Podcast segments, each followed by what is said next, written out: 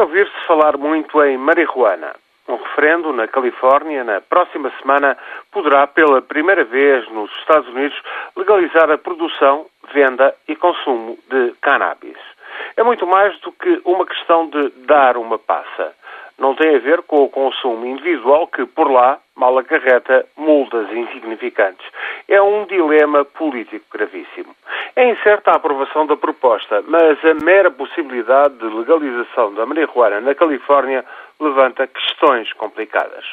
Mesmo que o governo federal, mesmo que Washington venha a tentar impugnar a legalização da marihuana na Califórnia, o impacto do referendo no vizinho México será tremendo.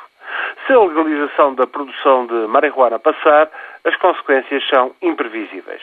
Os traficantes de droga mexicanos são os maiores fornecedores de marihuana para os Estados Unidos, num montante certamente superior a mil milhões de euros por ano. A marihuana representa pelo menos 20% das receitas do tráfico de drogas que vai do México para os Estados Unidos, mas apenas escassa parte segue para a Califórnia.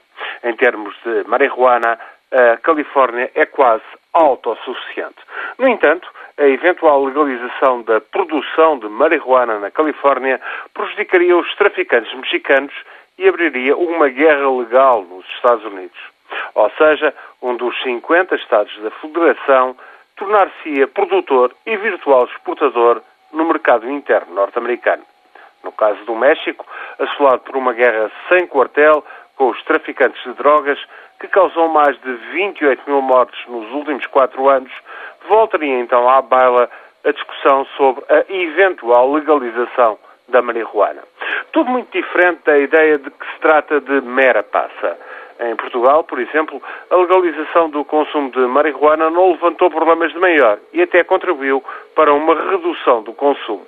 Mas em países produtores e consumidores de drogas ilegais, como é o caso do México, então a situação é bem diferente.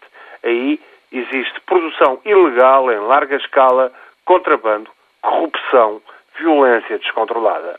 Acontece que a Califórnia fica ao lado do México. A marihuana, por lá, não é coisa de mera passa, pior ou igual do que vícios da nicotina ou abuso do álcool. Lá, pela Califórnia, Lá, a norte do México, a coisa é diferente. Lá, produz, trafica-se e mata-se.